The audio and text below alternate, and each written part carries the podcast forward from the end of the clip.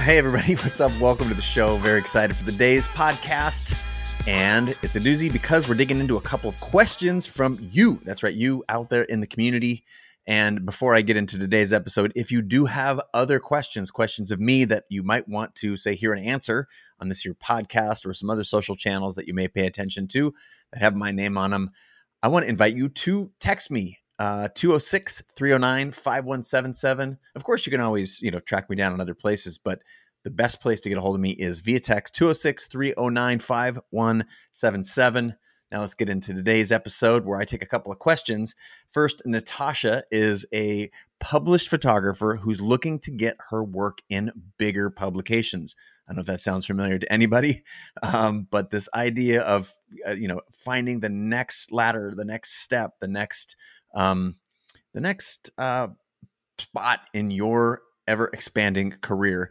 In this episode, I give Natasha the blueprint for I think any of these steps how to get published hired or noticed um, by the next level of your community and or more importantly your job and or profession so after i talk to natasha i also take a question then from misha who asks some really uh, smart pointers or asks for rather some really smart pointers on working with software developers. How do you sort of hire a team if you've got an idea and you want to get some um, some bits pulled together to share a product experience or if, if, if what you have in mind for your future involves development developing software how to work with those developers and amongst these two calls i also talk about the ever important one of my favorite things to talk about which is the other 50% that is you know we're told that you you and your craft alone are going to get noticed and you know that I don't believe that you always have to be doing the other 50% of the work which I call building community.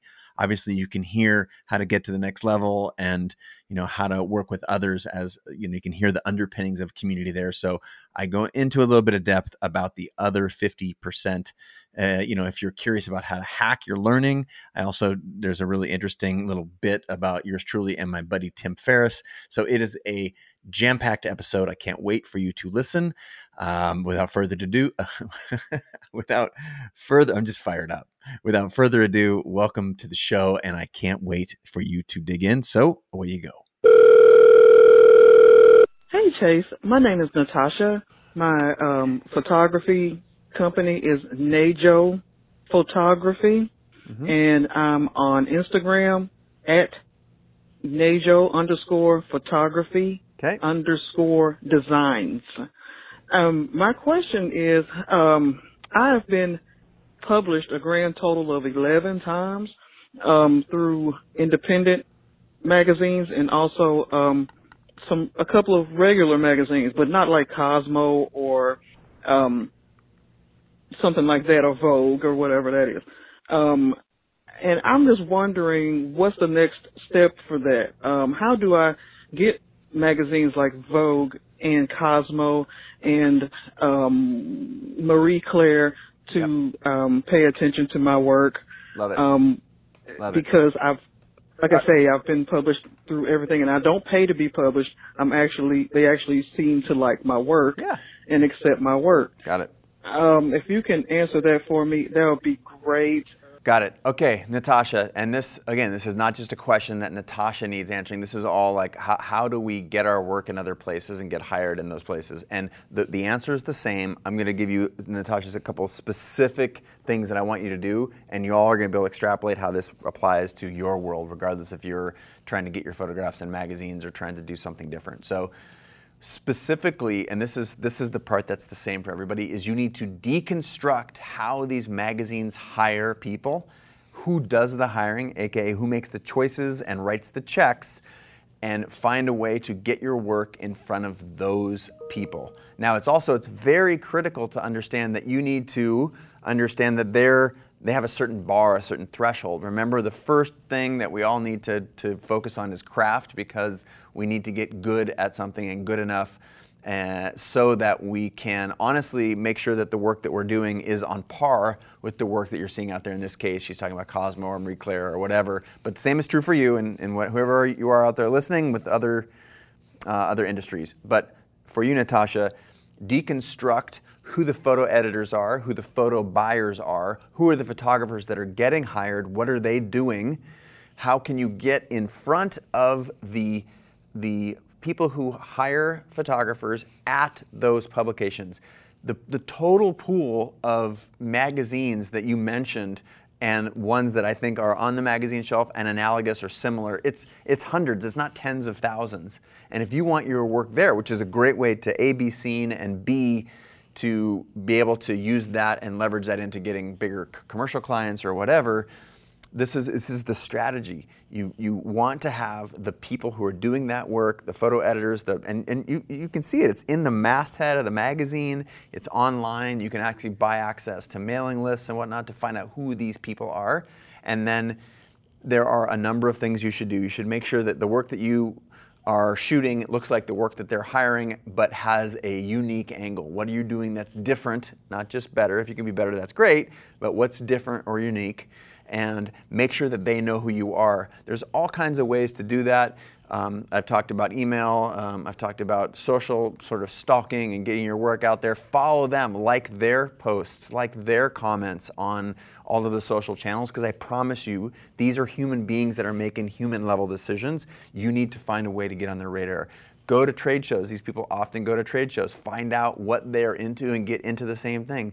It doesn't matter if you're trying to get hired by a giraffe trainer, a magazine editor, or a, an entrepreneur, or Elon Musk from at, at SpaceX. You need to be on their radar.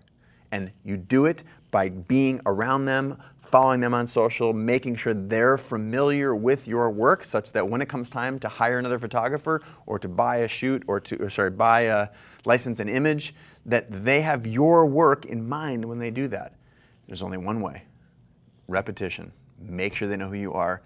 Be in as many places as that person is looking. Simple as that.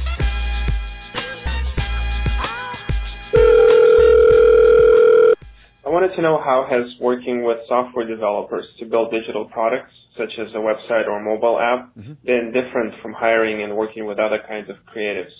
um, for your experience, obviously, especially with uh, your experience building Creative Live. Got it. Thank you. Love it.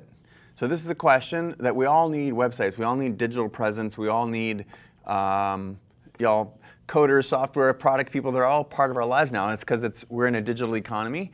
Um, so I'm going to remove from the discussion the digital aspects about your personal brand with respect to social media. I'm going to focus on people who are building products like Misha just said, and websites and whatnot. Um, to me, it's like working with anybody. First of all, you have to understand what um, the context of the project is. How well can you define the thing that you're looking to have build? That is, if you know what you want built and you're looking for someone to build it, the tighter picture you can come with on what it is that you're asking from them, the more comfort that that person has. Like if you show up to a builder and you're like, uh, you're talking about a house, and he's like, yeah, I kind of want to build a house. It's like I don't know, it's gonna, I think it's gonna be blue. Um, and they're like, how many bedrooms? How tall is it? How many square feet? Where is it located? Is it you know on a hill or is it flat? They have a billion questions. So the more that you can be clear on what it is that you want to do, the easier it is for you to have a working relationship for the someone to, to work on. If you're looking to hire someone to build a thing for you, which you might not be, but that's the first sort of way, way I'm looking at the question.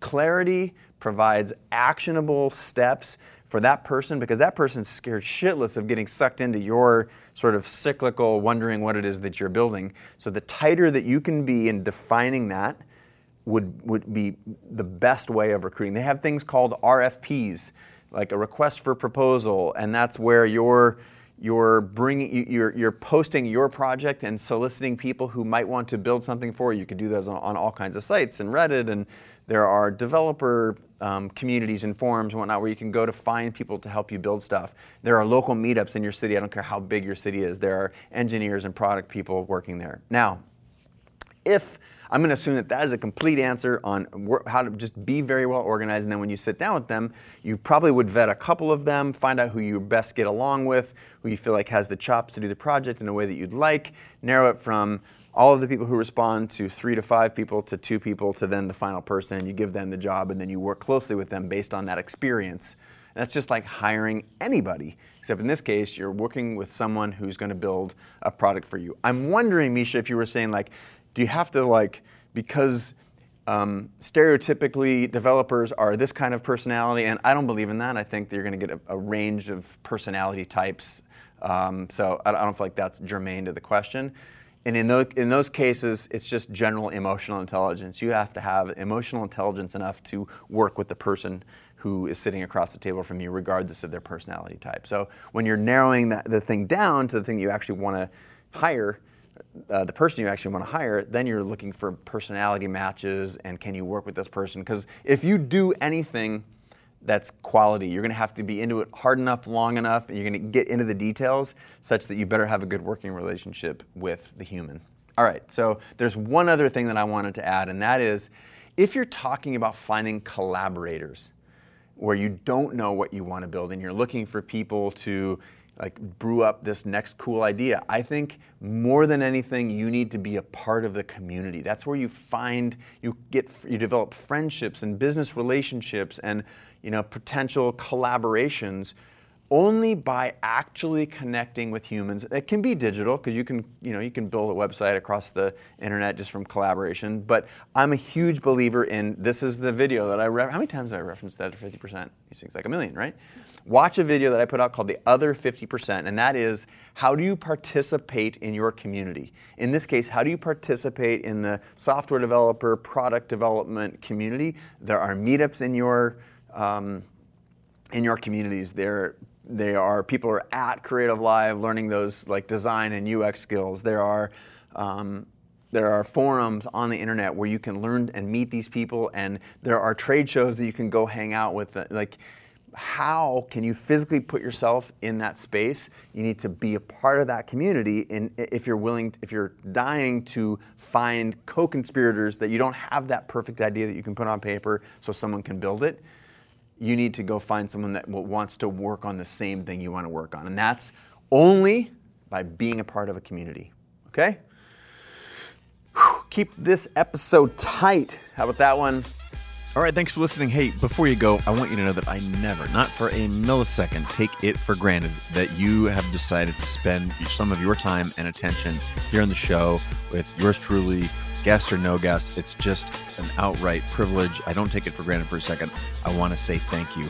In line with that, this is a community, and I would love if you've been moved or inspired or whatever to share this with anyone that is in your universe uh, feel free to shout questions or and just even a shout out to, to yours truly or the guest means the world. I want to say thanks and have a good one.